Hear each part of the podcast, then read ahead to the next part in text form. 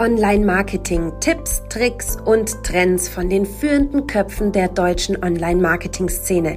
Das bietet dir der 121-Stunden-Talk. Wir wünschen dir viel Spaß. Hallo zu Episode 43. Heute sind wir ganz besonders geeignet für all jene im Marketing. Warum so allgemein? Sind wir nicht irgendwie so ganz generell eigentlich ein Marketing-Podcast? Ja, schon. Aber heute geht es um ein Thema, da sollte jeder, der irgendwie im Marketing aktiv ist, Ahnung davon haben. Und zwar geht es heute um Personas. Damit steht und fällt meiner Meinung nach eure sinnvolle, wertvolle, strategische Marketing-Arbeit, und das schauen wir uns heute genauer an. Und zwar ganz genau auch nochmal für alle B2B-Leidenden da draußen, die jetzt quasi schon den Finger am Auflegen-Wegdrücken-Button haben, weg da, weil auch euch betrifft der Quatsch. Und warum und wie und was, das besprechen wir heute. Aber bevor wir ins Detail eintauchen, verrate ich euch noch, wer mit euch heute auf Tauchkurs geht. Das bin zum einen ich, die Sarah Jasmin Hennessen. Ich bin bei der 121 Watt fürs Content Marketing Seminar bzw. Webinar verantwortlich. Und wenn ich das nicht mache, dann ist Content Marketing Magic meine Aufgabe als Selbstständige. Und mit mir hier ist der Patrick. Erwischt. Und ich bin Trainer bei der 121 Watt zu den Themen Online-Marketing und unsere geliebten 3 Buchstaben SEO, die Kunst, die Liebe der Suchmaschinenoptimierung. Wobei, wir wollen ja eigentlich mehr unsere Webseiten optimieren, ne? Und Sarah, ich muss sagen, bei unserem 121-Stunden-Newsletter, lasst ein Abo da, auch hier, dazu später mehr, ich bin gespannt. Ich hatte einen Daumenstopper, aber bevor ich den verrate, ich war ja gerade bei wieder unserer Webseitenoptimierung. Da geht es ja auch immer um die Dokumentenkontur. Und ich würde jetzt mal sagen, irgendwo ist da dein Daumen gestoppt. Absolut. Dokumentenkontur. Das hört sich jetzt irgendwie so ein bisschen Fachsprache an. Im Prinzip ist es ganz einfach. Wir sprechen in dem Artikel über die H-Überschriften. Warum war das mein Daumenstopper? Zum einen, weil es mal wieder ein Artikel vom Alexander ist, vom Alexander Holl, und der schreibt abartig krasse Blogartikel, müsst ihr euch unbedingt anschauen. Aber nicht nur deshalb, sondern auch, weil hier ein ganz, ganz wichtiger Punkt ist, bei dem Content Marketing und SEO starke Berührungspunkte haben oder Überschneidungspunkte. Wir sind im Content Marketing darauf angewiesen, dass der User in unserem Text gut zurechtkommt, dass er sich wohlfühlt, und das hilft natürlich auch unserem Google-Ranking. Und wie funktioniert das? Naja, indem wir unseren Text gut strukturieren, und das machen wir mit H-Überschriften. Das hilft uns einerseits im Content Marketing, wenn wir jetzt mal ganz egoistisch denken, dass die Leute in unserem Text einfach zu Hause sind, aber es hilft natürlich auch der Suchmaschine so ein bisschen besser zu verstehen, worum dreht sich es denn eigentlich in unserem Artikel? Worüber schreiben die da? Wo ist die Gewichtung? Und deswegen ist das diese Woche mein absoluter Daumenstopper. Jetzt bin ich so ein bisschen in den SEO-Bereich mit meinem Content-Marketing-Wissen abgedriftet. Lieber Patrick, auch du hast heute einen Drift hingelegt im 121-Stunden-Watt-Newsletter, oder? Genau, wie viel Instagram wiegt ein Hipster? Nein, und zwar geht's hier um meinen Daumenstopper, um so 5 semi- bis sehr neue Features bei der Instagram-App. Das bedeutet, dass wir dort in der Lage sind, unsere Beiträge oder auch Stories oder auch Reels, die verschiedenen Formate entsprechend aufzuwerten. Denn letztendlich brauchen wir immer eine historische Affinität zu unserer Followerschaft, damit wir überhaupt gesehen werden in deren Feeds. Und da gibt es natürlich verschiedene Möglichkeiten, mehr aufzufallen. Und eine ist zum Beispiel, dass ich die Möglichkeit habe, in einer Story so eine Art, man hat das früher Blogparade genannt. Also es ist jetzt die Instagram-Parade, der sogenannte Du bist dran, Sticker. Das bedeutet, ich kann in der Story dann meine Followerschaft dazu aufrufen und einfach eine Frage stellen, was ist irgendwie dein Lieblingssong aus den 90ern zum Beispiel? Und dann kann ich eine Kette anstoßen, die wird dann entsprechend beantwortet. Das heißt, wenn ich jetzt meine Wertschöpfung stricke, wenn ich daran denke, Interaktion, auch gleich Reichweite, Engagement, ist das eine sehr schöne Funktion. Darüber hinaus Social Media, Instagram, es gibt ja auch Influencerin-Marketing. Das bedeutet, dort habe ich mittlerweile die Möglichkeit von sogenannten Co-Posts. Das heißt, wenn ich auch zum Beispiel sowohl privat als auch beruflich einen Post absetzen möchte mit jemandem zusammen, der auch zum Beispiel bei dem Foto mitgemischt hat, im wahrsten Sinne des Wortes, kann man das parallel gleichzeitig posten. Übertragen in unser Online-Marketing bedeutet das, hey, wenn ich irgendwelche Influencerin-Kooperationen habe, könnte ich dann mit dem Brand und der Influencerin gemeinsam diesen Post parallel absetzen. Beide profitieren gleichermaßen über ihren Post von der entsprechenden Reichweite. Also 2 Features gerade genannt, 3 weitere müsst ihr selber rausfinden in unserem Newsletter. Und wen ihr unbedingt jetzt weiter kennenlernen müsst, das ist unsere Gästin. Ich freue mich sehr. Sarah, wen haben wir denn heute am Start? Wir haben, und zwar schon zum 2. Mal, die liebe Chrissy mit an Bord. Hallo, liebe Chrissy, stell dich doch all jenen, die vielleicht deine erste Episode nicht gehört haben, mal vor. Wer bist du, was machst du? Hallo ihr zwei. Erstmal schön, dass ich wieder mit dabei sein darf.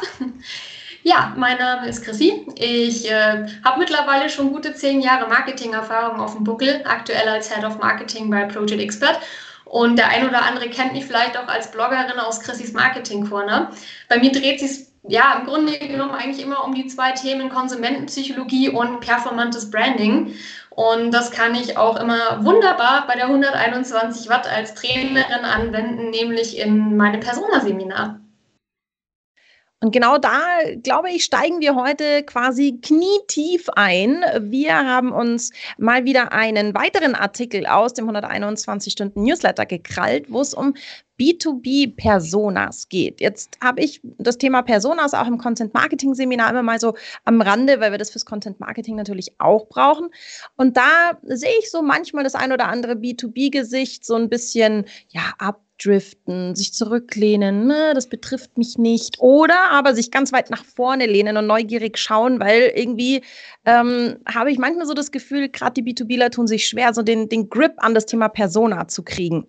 Bevor wir jetzt auf die B2B-Themen eingehen, Chrissy, ganz kurz einmal Glossar, was sind denn Personas, dass wir einmal alle nochmal abholen? Ich spoilere schon trotzdem mal ganz kurz vorweg. Personas sind auch im B2B-Marketing sehr wichtig. Genau, was sind Personas? Letztendlich sind das fiktive Zielgruppenbilder, also im Endeffekt ein Idealbild deines Idealkunden, deiner Persona, die du im Marketing erreichen möchtest. Und da auch ein kleiner Spoiler vorweg, das hat auch sehr viel mit Stereotype zu tun. Also letztendlich grob gefasst ein Idealbild deiner deines fiktiven Kunden. Und wie viele Personas hat man so, wenn du sagst, des fiktiven Kunden? Also arbeite ich mit einer oder wie arbeite ich mit Personas so mal für die Basics? Ja, das ist ganz unterschiedlich. Also man kann tatsächlich nur eine Persona haben, die meisten Unternehmen haben aber mehrere Personas. Das hängt immer davon ab, was habe ich denn erstmal grundsätzlich für ein Produkt? Wo ist dieses Produkt oder die Marke oder die Dienstleistung positioniert? Stichwort als Werbepsychologin High- und Low-Involvement. Habe ich ein emotional aufgeladenes Produkt? Habe ich ein kognitives Produkt?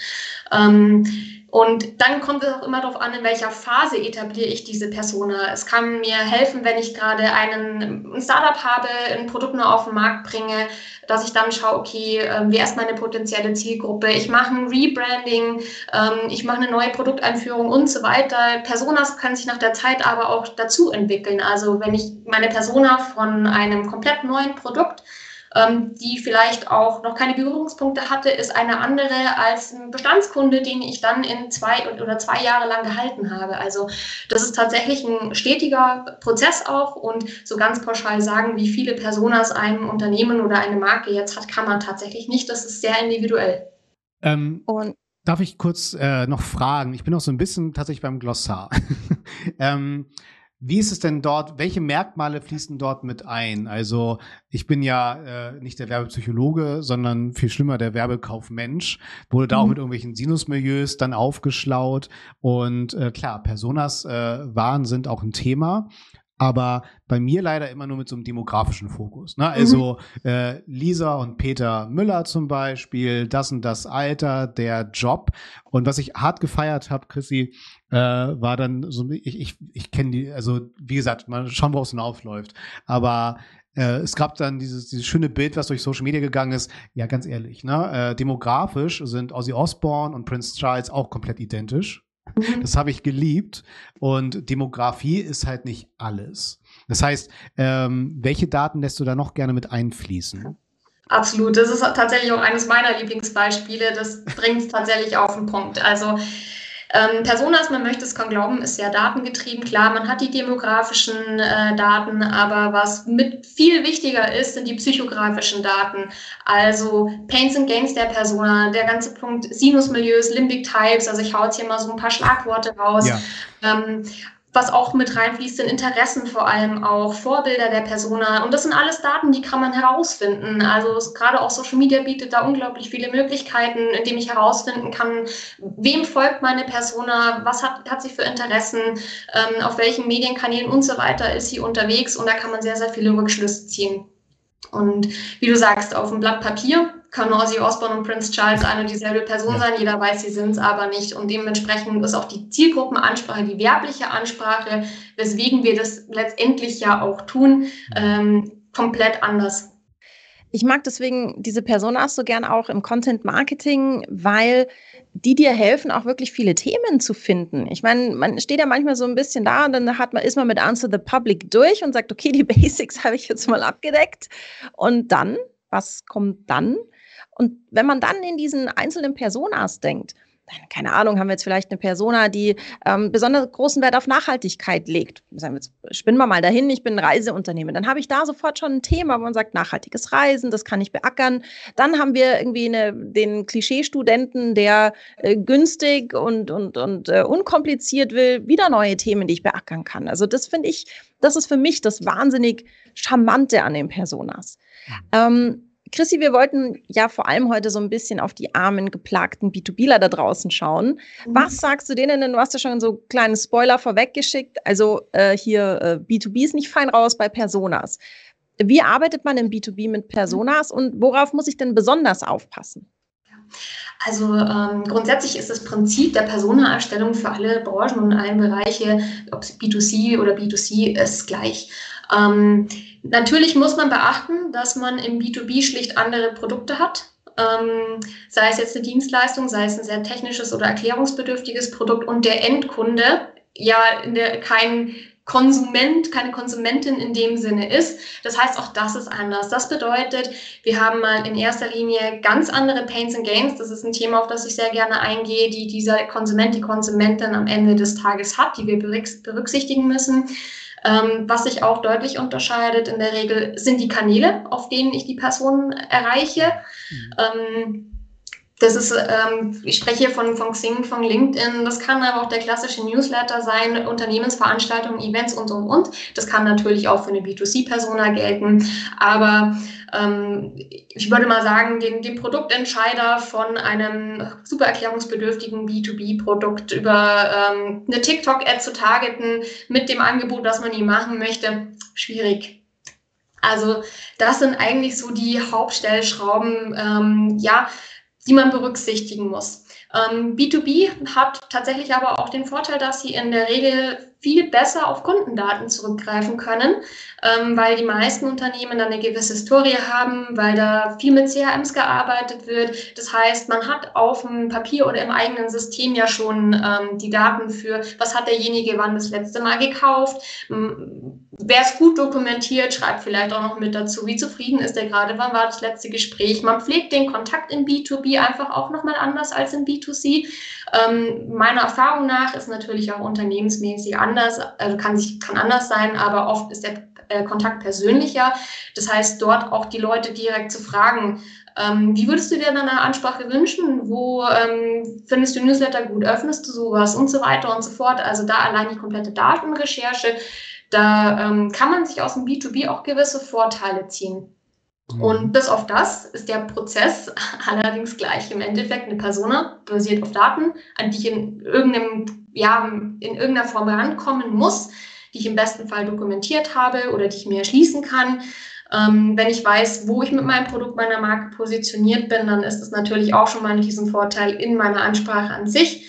Und dann ist das Nonplusultra einfach, sich eine Vorlage zu erstellen. Also zu gucken, so solche Datencluster zu machen. Was sind demografische Daten? Was sind die psychografischen Daten? Was sind Markenwelten und Farbwelten? Auch das ist zum Beispiel, was unterschiedlich ist. Markenwelten, während ich bei einer B2C-Persona zum Beispiel auf die persönlichen Präferenzen eingehe, steht derjenige jetzt auf Apple und Escada, dann geht es bei einer B2B-Persona nicht um die persönlichen Präferenzen, Präferenzen der Ansprechperson, sondern vielleicht auch die Markenwelten, an der sich das Unternehmen und die Marke von der B2B-Persona dann orientiert.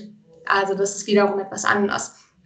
Aber grundsätzlich, wenn man mal dieses Muster, diese Vorlage hat, dann kann man das Schritt für Schritt mit Daten befüllen. Und das gibt dann am Ende einen sehr guten Einblick darüber, wie die Persona tickt, wo ich sie erreichen kann und wo vielleicht auch noch ein kleiner Unterschied besteht im Vergleich zum B2C. Im B2C möchte man der Persona immer eine Biografie geben.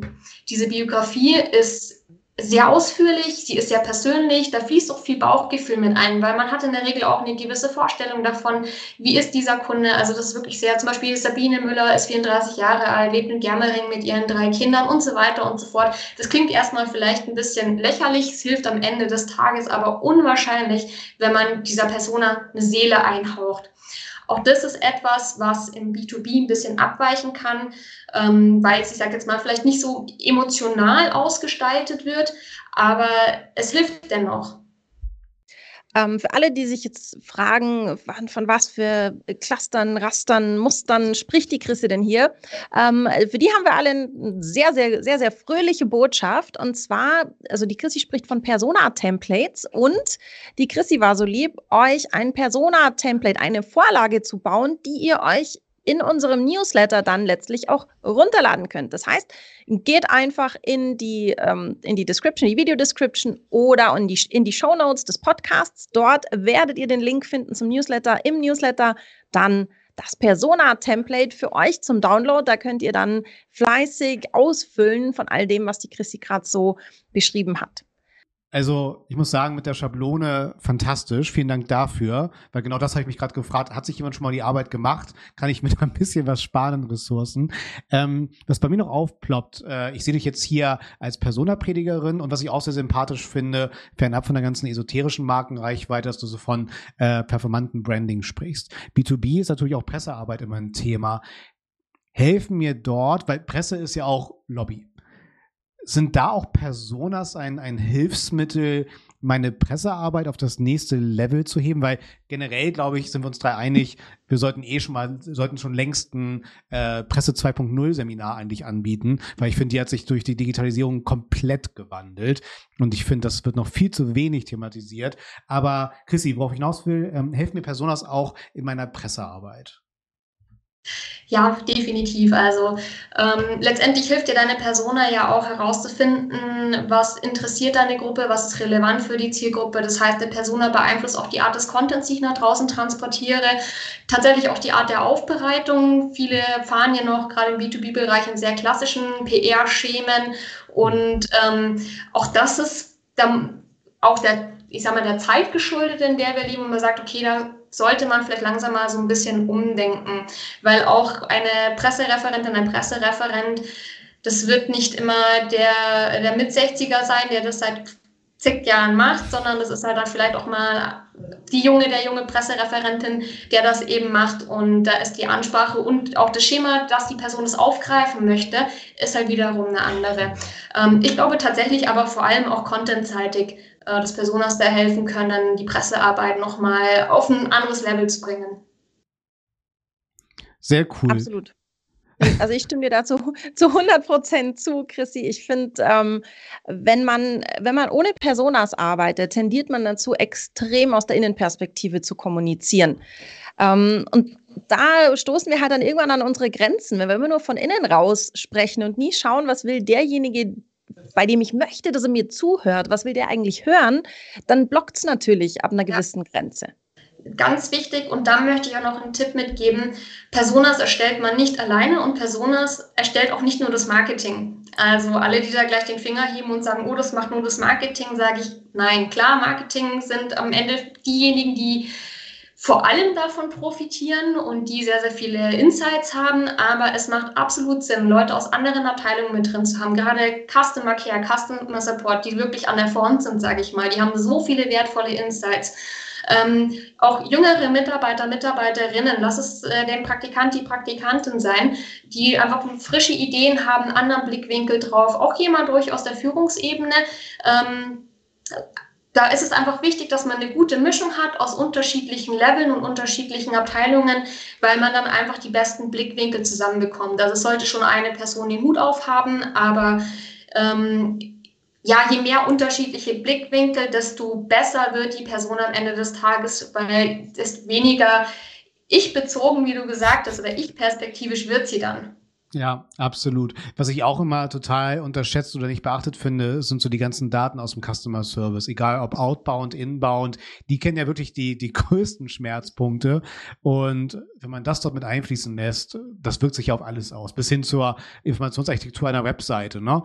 Und gerade B2B ist ja dann doch hoffentlich manchmal übersichtlicher als ein Shop, der wirklich 1 Million starke Warensortimente fährt.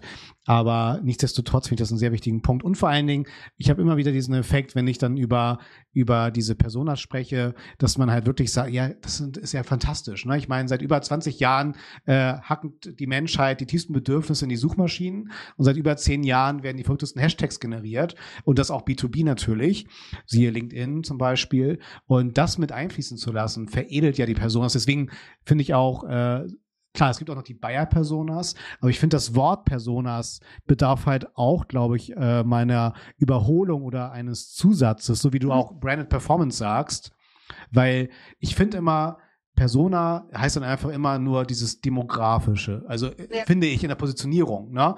Also eigentlich bräuchte es irgendwie noch ein gewichtigeres Wort oder einen gewichtigeren Zusatz, um deutlich zu machen, nee, wir sprechen jetzt hier über deutlich mehr, als nur irgendwie ein Strichmännchen mit bestimmten Eigenschaften zu malen. Können wir uns mal Gedanken machen und diesen Begriff dann prägen. Sehr cool. Ja, und dann, während wir uns Gedanken machen, hole ich hier meine Kiste raus mit unserer Taucherausrüstung. Und Chrissy, du bist ja schon abgehärtet, du kennst das. Und zwar zum Finale gibt es immer noch unseren Deep Dive. Sarah, was hast du uns denn mitgebracht für Chrissy? Ja, ich habe eine, glaube ich, hochaktuelle Frage mitgebracht. Und zwar, wir haben jetzt gesagt, okay, ich schreibe mir meine Persona so zurecht, dass ich sage, ich verstehe jetzt, wie sie tickt. Und jetzt habe ich ja vielleicht auch mal die ein oder andere Persona drin, die etwas konservativer geprägt ist und die von so, ich nenne es jetzt mal despektierlich, Trends wie Gendern nicht wirklich was hält. Wie kriege ich das jetzt zusammen, das Thema Gendern, das ja uns alle auch bewegt, was auch mit unserer eigenen Identität als Marke zu tun hat, und das Thema Personas, wo ich sage, ich habe vielleicht halt auch die ein oder andere Persona sitzen, die sagt, ich komme nicht zu dir oder ich lese deinen Quatsch nicht, wenn du genderst. Wie gehe ich damit um? Ja, Personas und Gendern, ein super aktuelles Thema. Ich merke es auch immer wieder bei meinen Studierenden, wenn ich mit denen das durchgehe, dass ich mir da selber sehr, sehr viele Gedanken mache. Personas beruhen nun mal auch auf gewissen Stereotypen. Gewisse Stereotype würden nicht funktionieren, wenn da nicht ein gewisser Wahrheitsgehalt dran ist. Was allerdings absolut nicht bedeutet, dass wenn meine Persona-Zielgruppe Frau ist, breit gesagt, dass das nicht auch Transfrauen einschließt. Also so weit sollte, glaube ich, inzwischen jeder in der Lage sein zu denken. Es gibt immer noch sehr konservative Menschen. Ich glaube auch, dass das Menschen sind, die man in ihrer Meinung nicht wirklich umpolen kann. Das Einzige, was man halt da natürlich machen kann, wenn man festgestellt hat, okay, ich habe eine Persona, die ist super konservativ, dass man die Werbeansprache, also das Targeting entsprechend dann auch so gestaltet. Ich würde aber, das ist aber vielleicht eine sehr persönliche Meinung, wegen einer konservativen Personengruppe nie an meine Werte herangehen. Gerade Wertemarketing, Haltungsmarketing ist sehr wichtig, und deswegen wegen einer Persona zum Beispiel meine komplette Website oder meinen Shop ungegendert lassen. Ich glaube, das sind Grundsatzentscheidungen, wo man sich Gedanken machen muss, wie man das am besten angeht. Personas und Gendern ist, glaube ich, einfach nicht mehr auch zu trennen. Wo ich es persönlich sehr spannend finde, wird die künftige Werbung sein für Kinder, die ja doch heutzutage noch sehr, sehr stereotyp behaftet ist, was kleine Mädchen für Werbung ausgespielt bekommen, was kleine Jungs für Werbung ausgespielt bekommen. Da gibt es ja auch schon Marken, die das vormachen, wie man das auch genderneutral gestalten kann. Also ja, es wird definitiv ein Riesenthema im Bereich Personas bilden, und im Endeffekt, glaube ich, kann man am Ende des Tages trotzdem noch viel auch in der Werbeansprache dann einfangen, sage ich jetzt mal. Apropos Kinder, also mich wundert's, bei mir ist es ja gerade ein Riesenthema, ne? Es tut sich ja gerade nichts anderes mit unserer 14 Monate jungen Tochter. Kinderlieder sollten dringend general überholt werden. Also es wird dort von fleißigen Waschfrauen und so gesungen, wo ich dann schon mal Waschmenschen mitsinge und so spaßeshalber. Was heißt spaßeshalber? Also schon krass, wenn man sich mal so mit Kinderliedern beschäftigt, was da noch so an krassen, was du sagst, Chrissy, Stereotypen behandelt wird. So, ne? Ja, also von daher, ja, du bist betroffen. Ich bin da voll bei dir. Das, ja, auch betroffen. Auch eine Tochter, bald 3 Jahre, und die rennt immer mit ihrer Polizeikelle rum. Dann sagt sie, ich bin der Herr Polizist. Und ich dann auch so ganz, ganz gender-friendly Mommy. Du bist die Frau Polizistin. Das ist so, wie ich sage, achte wirklich auch drauf, dass wir das einfach offen gestalten. Ein Polizist kann eine Frau sein, das kann eine Polizistin sein.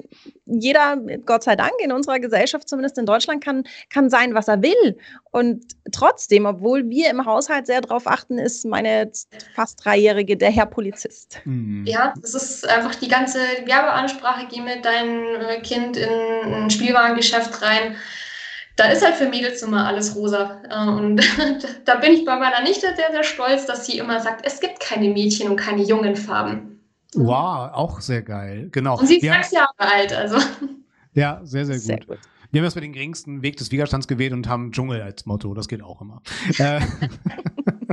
Ja, aber ich finde es auch tatsächlich sehr wichtig, und was ich schön fand, gerade weil wir uns auch durch die Generation Z ganz anderen Werten widmen müssen, und es gewinnt immer die Marke, die ein klares Statement abgibt, sich klar positioniert, Werte selber lebt und vermittelt oder vorlebt dann tatsächlich.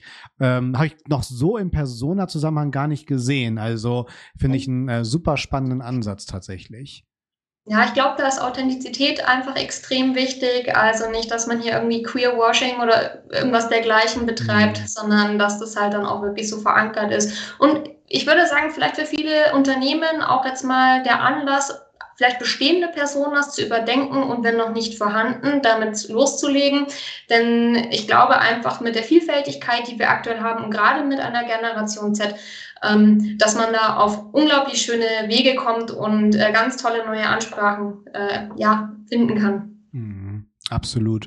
Und da haben einfach irgendwelche unternehmerischen und persönlichen Eitelkeiten nicht zu suchen. Ne? Und ich meine, das ist ja auch klar, es ist ein sehr tiefes Thema, aber ich finde schon, ich meine, das muss ich euch nicht erzählen, selbst in den simpelsten Stellschrauben geht es ja schon sehr früh los mit unternehmerischen Politikhürden oder Eitelkeiten, wo es doch gar nicht um sowas Tiefes wie Gendern geht, sondern eher erstmal um grafische Möglichkeiten auf der Webseite. So, also das finde ich auch ein faszinierendes Thema, und gerade das natürlich dann einen sehr, sehr guten Impuls, dort einfach mal dann den zeitgemäßen Weg einzuschlagen.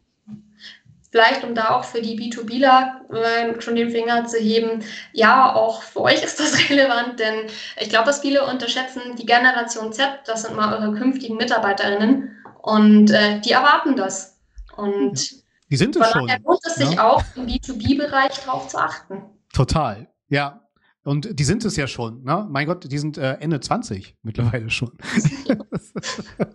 Ne, also ich rede ja jetzt schon über die Generation Alpha, alle ab 2010 Geborenen.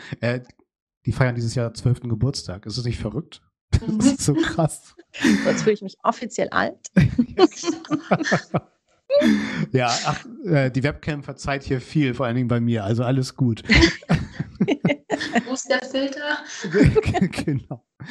Ja, ach, schön. Ja, also wie gesagt, Chrissy, von meiner Seite aus vielen, vielen Dank für diese tollen Impulse. Wirklich super wichtig, sehr, sehr aktuell.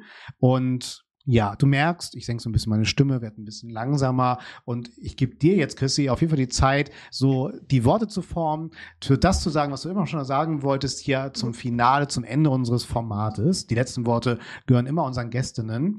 Von daher, von meiner Seite aus, vielen, vielen Dank für diese tollen Argumentationshilfen. Die Schablone muss ich mir unbedingt reinziehen. Wir kommen da mit als Erste ran. Und von daher, ganz vielen Dank, Chrissy. Es war wieder toll, und wie gesagt, Upbranded Performance oder performantes Branding hast du mich ja eh schon gewonnen. Von daher vielen, vielen Dank dafür. Und ich schalte rüber zu Sarah. Ja, ich sage auch vielen, vielen Dank und ich glaube, wir haben heute wieder eine Episode, die randvoll ist mit wichtigen Tipps für alle, die im Marketing erfolgreich sind, bleiben wollen, erfolgreich werden wollen. Nicht nur unseren tollen Download, den wir euch zur Verfügung stellen, sondern auch das ganz grundsätzliche Wissen. Aber ihr habt vielleicht am Anfang gehört, wir sind bei Episode 43. Das heißt, wir sparen nicht mit unserem Wissen. Wir haben schon 42 weitere Male, wenn man jetzt die ganzen Specials nicht dazu zählt, unser Wissen kundgetan und unsere Experten reden lassen für euch. Wenn ihr da jetzt öfter reinhören wollt und sagt, irgendwie ist das gar nicht so doof, was die da erzählen, das würde ich gerne öfter hören, dann könnt ihr das. Dann, und zwar in allen gängigen Podcast-Portalen könnt ihr uns folgen, könnt ihr unseren Podcast abonnieren oder wenn ihr sagt, ich schaue denen da lieber beim Reden zu, als dass ich denen nur zuhöre, dann könnt ihr das bei YouTube, bei Facebook und bei Instagram. Ich sage auch vielen, vielen Dank, liebe Chrissy. Ich bin immer froh, wenn jemand mit mir das Persona-Thema betont, weil ich es einfach wahnsinnig spannend finde. Und die letzten Worte dieses Podcasts gehören jetzt dir. Ja, vielen Dank. Ich freue mich ja auch immer wieder, wenn ich es predigen darf. Ja, und deswegen möchte ich es auch einfach nochmal betonen. Leute, setzt euch mit euren Zielgruppen auseinander. Erstellt Personas, denn sie machen euer Marketing so viel effizienter und effektiver. Sagt Persona-Predigerin Chrissy beim 121-Stunden-Talk.